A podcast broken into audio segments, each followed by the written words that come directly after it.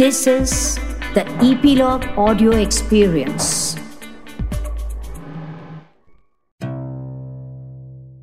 नमस्कार मी रीमा सदाशिव अमरापूरकर आणि epilogue media तुमच्यासाठी घेऊन आलो आहोत अरेबियन नाईट्स किंवा एक हजार एक रात्री ची ऑडिओ बुक मध्य पूर्वेतल्या या लोककथांमध्ये गुंफण आहे मानवी नात्यांची आणि अद्भुत चमत्कारी घटनांची.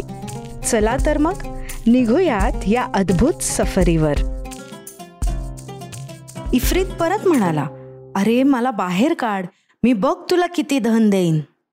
छे तू खोटारडायस अगदी. तुझ्या माझ्यातला हा सामना म्हणजे युनान राजाचा वजीर आणि शहाणा दुबान यांच्यातल्या सारखाच आहे म्हणायचा. तो काय बुवा? तेव्हा कोळ्यानं सांगायला सुरुवात केली वजीर आणि शहाणा दुबान यांची गोष्ट. ऐक तर मग इफ्रिता फार फार वर्षांपूर्वी युनान नावाचा राजा फार्स नगरीत रूम या राज्यात राज्य करीत असे. तो अतिशय शक्तिमान व वैभवशाली असून त्याची सैन्य राखीव दले मित्र राजे हे सर्वत्र पसरले होते. एवढं सगळं असूनही तो दुर्दैवी होता. कारण त्याला एक महारोग जडला होता. कित्येक हकीम वैदूंच्या इलाजांनीही त्याला कसलाच आराम पडत नव्हता. त्याने किती काढे प्यायले चूर्ण खाल्ली आणि मलम लावली याचं गणितच नाही. पण कशानेच त्याचा रोग बरा होईना. अशा परिस्थितीत त्याच्या नगरीत एक वृद्ध आणि फार प्रसिद्ध असा धन्वंतरी आला. हा दुबान नावाचा विद्वान होता. या माणसाला कित्येक भाषातील ग्रंथ अवगत होते. ग्रीक पर्शियन रोमन अरबी सिरियन वगैरे. आणि शिवाय त्याला ज्योतिष व वैद्यक यांचे उत्तम ज्ञान होते. शरीर त्याचे रोग व त्यावरील इलाज हे सर्व त्याला पूर्ण माहीत होते. सर्व झाडं मुळं फळं यांचे गुण आणि त्यांचे शरीरावरील अपायकारक किंवा उपायकारक परिणाम त्यानं अभ्यासले होते. इतकेच नाही तर तत्वज्ञान व इतर सर्व शास्त्रातही तो पारंगत होता. गावात येऊन काही दिवस नाही झाले तोच राजास अल्लाने पाठवलेला महारोग व त्यावर कित्येक वैद्य हकीमांनी केलेले व्यर्थ उपाय यांची हकीकत त्याच्या कानांवर आली. त्याबरोबर तो एक सबंध रात्र चिंतन करत राहिला. जेव्हा प्रभात होऊन दिवस उजाडला आणि सूर्याने सर्वोत्तमास अभिवादन केले तेव्हा दुबानने आपला उत्तम पोशाख चढवला व तो युनान राजा पुढे गेला. राजा पुढील जमिनीचे चुंबन घेऊन त्याने उत्कृष्ट भाषेमध्ये राजाचा गौरव व भरभराट वाढो असे इच्छिले. आणि स्वतःचे नाव गाव सांगून तो म्हणाला हे राजा तुझ्यामधील काही दोषामुळे तुझ्या पाठी जो भयानक रोग लागला आहे त्याबद्दल मला समजले आहे. तुला बरं करणं माझ्या हाती आहे. मी तुला एकही चूर्ण न चारता किंवा मलम न लावता खात्रीने बरा करीन. हे ऐकून राजाला आश्चर्याचा धक्काच बसला. तो म्हणाला काय म्हणतोस काय? खरोखर? अल्लाची शपथ. तू जर मला बरं केलंस तर तुझा नातू सुद्धा पैशात लोळेल. इतकी संपत्ती मी तुला देईन. वर तुला काय हव्या त्या वस्तू बक्षिसं काय मागशील ते? शिवाय मी तुला माझा दोस्त आणि मदिरा मित्र समजेन ते वेगळंच. मग राजाने त्यास भरजरी मानवस्त्र दिले. त्याचे आदरातिथ्य केले व त्यास परत विचारले खरोखरच तू औषध मलमा वाचून मला बरं करणार आहेस धन्वंतरी उत्तरला होय खरोखरच. मग केव्हा करणार हे? लवकर सुरू कर घाई कर. जशी तुमची आज्ञा. उद्यापासून? मग धन्वंतरी तिथून उठून शहरात गेला. त्यानं एक घर भाड्यानं घेतलं.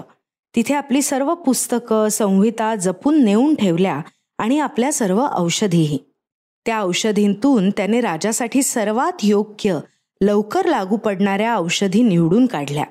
नंतर त्याने अतिशय काळजीपूर्वक एक पोकळ दांडू बनवला.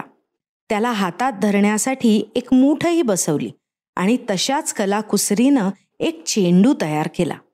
दुसऱ्या दिवशी चेंडू व दांडू दोन्हीही सर्व तऱ्हांनी उत्तम आहेत ही खात्री करून घेऊन तो राजाकडे गेला व राजा पुढील जमिनीचा मुका घेऊन त्यानं राजाला कवायतीच्या मैदानावर चेंडू दांडू खेळायला येण्याची विनंती केली. राजा आपले अमीर उमराव वजीर व सर्व चाकर यासह मैदानात येताच दुबान त्याच्याकडे गेला व त्यास खेळ समजावून देऊ लागला. हा दांडू असा घट्ट पकड तळ हाताच्या खळग्यात ही मूठ बसेल असा. मग दौडत जाऊन वाकून जमिनीवरील चेंडूस दांडूने एक जोरात फटका मार. हातास व शरीरास भरपूर घाम येईपर्यंत अशा तऱ्हेने जोरात व्यायाम चालू ठेव. मग तळव्यातून औषधी द्रव्ये आत शिरून इतर शरीरात पसरतील. खेळ पुरेसा झाल्यावर परत जाऊन संपूर्ण स्नान कर व नंतर स्वस्थ झोप घे. अशा रीतीने तुझा आजार बरा होईल. त्याप्रमाणे युनान राजाने जोराने दांडूने चेंडूला फटका मारला आणि दौडत जाऊन परत परत चेंडूचा पाठलाग करून त्याने एका हातात लाकडी दांडूची मूठ पकडून पुरता घामाघूम होईपर्यंत हा खेळ चालवला. त्याच्या शरीरात औषधी पूर्ण भिनल्या अशी दुबांची खात्री झाल्यावर त्याने राजाला राजवाड्यात परत जाऊन चटकन स्नान करण्यास सांगितले. राजा तडक परत गेला आणि त्याच्यासाठी हमामखाना रिकामा करून सर्वांनी घाईघाईने त्याच्या स्नानाची तयारी केली. राजाने लगेच स्वच्छ संपूर्ण आंघोळ केली आणि तिथेच चाकरांनी आणलेली वस्त्रे पेहरून तो आपल्या महालात परत गेला आणि स्वस्थ झोपला. दुबानही आपल्या घरी परत जाऊन झोपी गेला. सकाळी उठून तो परत राजाकडे गेला व राजाच्या भेटीची त्याने इच्छा केली. राजाने त्याला समोर येण्यास मुभा दिल्यावर त्याने जाऊन राजासमोरील जमिनीचा मुका घेतला व गंभीरपणे तो पुढील शब्द बोलला. वक्तृत्व कला खुश जेव्हा आपण तिचे स्वामी. नाही करणार ती कधी दुसऱ्याची गुलामी. तेजाचे मालक तुमच्या किरणांनी फाडा संशयांचे पडदे ज्यांचा सत्कृत्यांवर पगडा. सतत उषक कालासारखा चमको तुमचा चेहरा ना क्रोधाच्या मध्यान्नीचा त्यावर पडो घाला. तुमच्या औदार्याने बक्षिसांची आमच्यावर केली वृष्टी. जसा पर्जन्य बरसून हरकतो सृष्टी. सपत्तीचे सढळ हाताने सतत करून दान. काळापासून हिरावून घेतलीन ऐश्वर्याची शान. तो विद्वान जेव्हा बोलावयाचा थांबला तेव्हा राजाने खाली उतरून त्याच्या गळ्याला मिठी मारली. मग त्याला आपल्या शेजारी बसवून घेऊन उंची व भरजरी वस्त्रे बक्षीस दिली. कारण जेव्हा आंघोळीनंतर राजानं आपल्या शरीराकडे पाहिलं तेव्हा त्याला दिसलं की त्याच्या कातडीवर कुठे महारोगाचा मागमूसही नव्हता आणि त्याची सर्व कांती रुपयासारखी झगझगीत झाली होती. यामुळे आनंदाने त्याची छाती रुंदावली आणि त्याला फार संतोष झाला. जेव्हा सकाळ झाली तेव्हा तो दरबारात येऊन बसला. तिथे त्याचे अमीर उमराव सरदार वजीर सर्वांची गर्दी होती. त्यातून दुबानला पाहून राजाने त्याला गौरवाने आणून आपल्या शेजारी बसवलं. मग उंची व नाजूक साजूक पक्वानांची ताटे आली तेव्हा राजानं आपल्या ताटातले घास दुबान धन्वंतऱ्याला दिले. अशा रीतीने सबंध दिवस राजाने त्याच्याबरोबर घालवला व रात्री निरोप देण्यापूर्वी त्याला दोन हजार सुवर्ण मुद्रा व भरजरी मानवस्त्रे व इतर कित्येक भेटवस्तू दिल्या आणि आपल्या स्वतःच्या घोड्यावरून त्याला घरी पाठवले. तो ज्ञानी पुरुष निघून गेल्यावर राजाने परत एकदा आपले आश्चर्य व्यक्त केले. काय चमत्कार आहे. याने ना मला चूर्ण गोळ्या दिल्या ना अंगाला तेले माखली. यालाच म्हणावे खरी कला. अशा माणसाचा मी गौरव करावा त्याच्या गुणाचे चीज करावे त्याच्या मैत्रीत माझे उरलेले दिवस काढावे हे योग्यच आहे. राजा युनानने रात्र मोठ्या सुखात काढली कारण त्याच्या अंगचा घाणेरडा रोग दूर होऊन तो पुन्हा स्वच्छ व सुखरूप झाला होता. दुसऱ्या दिवशी पुन्हा तो दरबारात आला तेव्हा त्याचे मोठे सरदार त्याच्या सभोवती जमले आणि डावी उजवीकडे अमीर वजीर यांची नेहमीप्रमाणे गर्दी होतीच. पण राजाने प्रथम दुबानची चौकशी केली. दुबान आला व तो राजासमोरील जमिनीचा आदबीने मुका घेतो तोच राजाने उठून त्याचे स्वागत केले व त्याला आपल्या शेजारी बसवले. त्या दिवशीही राजा व तो विद्वान बरोबर जेवले खाल्ले बसले बोलले. जाण्यापूर्वी परत राजाने त्यास कित्येक भेटवस्तू व तनखा म्हणून पाच मानवस्त्रे व एक हजार दिनार दिले. धन्वंतरी अर्थातच राजास दुवा देत घरी परतला. तिसरा दिवस उजाडला तेव्हा राजा नेहमीप्रमाणे दरबारात गेला आणि त्याच्या दरबाऱ्यांनी त्याला बुबुळाला डोळा वेढतो तसेच चहू बाजूंनी वेढले. या सर्वात राजाचा एक वजीरही होता. हा वजीर अगदीच कसा तरी दळभद्री दिसणारा क्षुद्र कंजूस मत्सरी आणि दुष्ट होता. त्याने जेव्हा का पाहिले की धन्वंतऱ्यावर राजाची केवढी खुशमर्जी आहे तेव्हा त्याने त्या वैद्याचा सूड काढायचं ठरवलं. म्हणतात ना मत्सर सर्वांचा मित्र आणि जुलूम असतो साऱ्यांच्याच मनात. शक्ती तो आणते जनात तर दुबळेपणा त्याला लपवतो कोण्यात. तो मंत्री राजापुढे जाऊन मोठ्या अदबीने समोरील जमिनीचा मुका घेऊन म्हणाला महाराज आपल्यासारख्या युगाधी राजांच्या छत्राखाली मी लहानाचा मोठा झालो. तेव्हा आता आपल्याला द्यायचा महत्त्वाचा सल्ला मी जर ओठांमागे दाबून ठेवला तर मी जारिणीचाच पुत्र ठरेन खऱ्या लग्नाचा नव्हे. तेव्हा मला काय सांगायचे ते सांगायची आज्ञा असावी. आपल्या वजिराचं हे बोलणं ऐकून तो जरासा चपापला होता. आणि राजा म्हणाला काय बरे तो सल्ला? असे पहा राजाधिराज जुन्या शहाण्या विद्वानांनी म्हटलंच आहे की जो अदूरदर्शी त्याचा मित्र दुर्दैव. आणि अलीकडे माझ्या पाहण्यात आलं आहे की महाराज तुम्ही आपला विश्वास आपल्या शत्रूवरच टाकत आहात. हे काही योग्य नव्हे.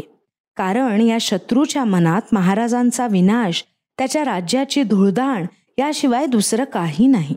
आणि तरीही महाराज त्याच्यावरच मेहर नजर ठेवून आहेत. त्याच्याशीच मैत्री वाढवत आहेत.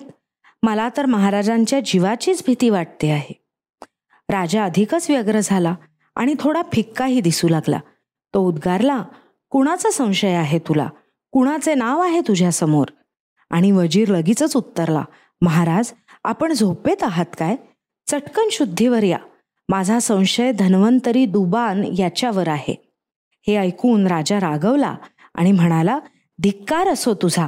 या माझ्या सच्च्या मित्राला मी इतर सर्वांहून जवळचा केला कारण ज्याच्या पुढे थोर हकीमांनीही हात टेकले होते असा माझा महारोग त्याने केवळ काही वस्तू मला हाताच्या मुठीत धरायला देऊन बरा केला. याच्यासारखा माणूस आज सगळं जग धुंडाळून सगळ्या दिशांना पालथून कोणाला सापडणार नाही. आणि अशा या माणसाबद्दल तू हे बघतोस? आजपासून मी त्याला पगार तनखा म्हणून महिना एक हजार सुवर्ण मुद्रा देणार आहे. आणि जरी मी उद्या माझे राज्य त्याला अर्धे तोडून दिले तरी त्याची भरपाई होणार नाही. हे जे काय तू केलेस हे केवळ हेव्या दाव्या पोटी असेच मानणे मला भाग आहे.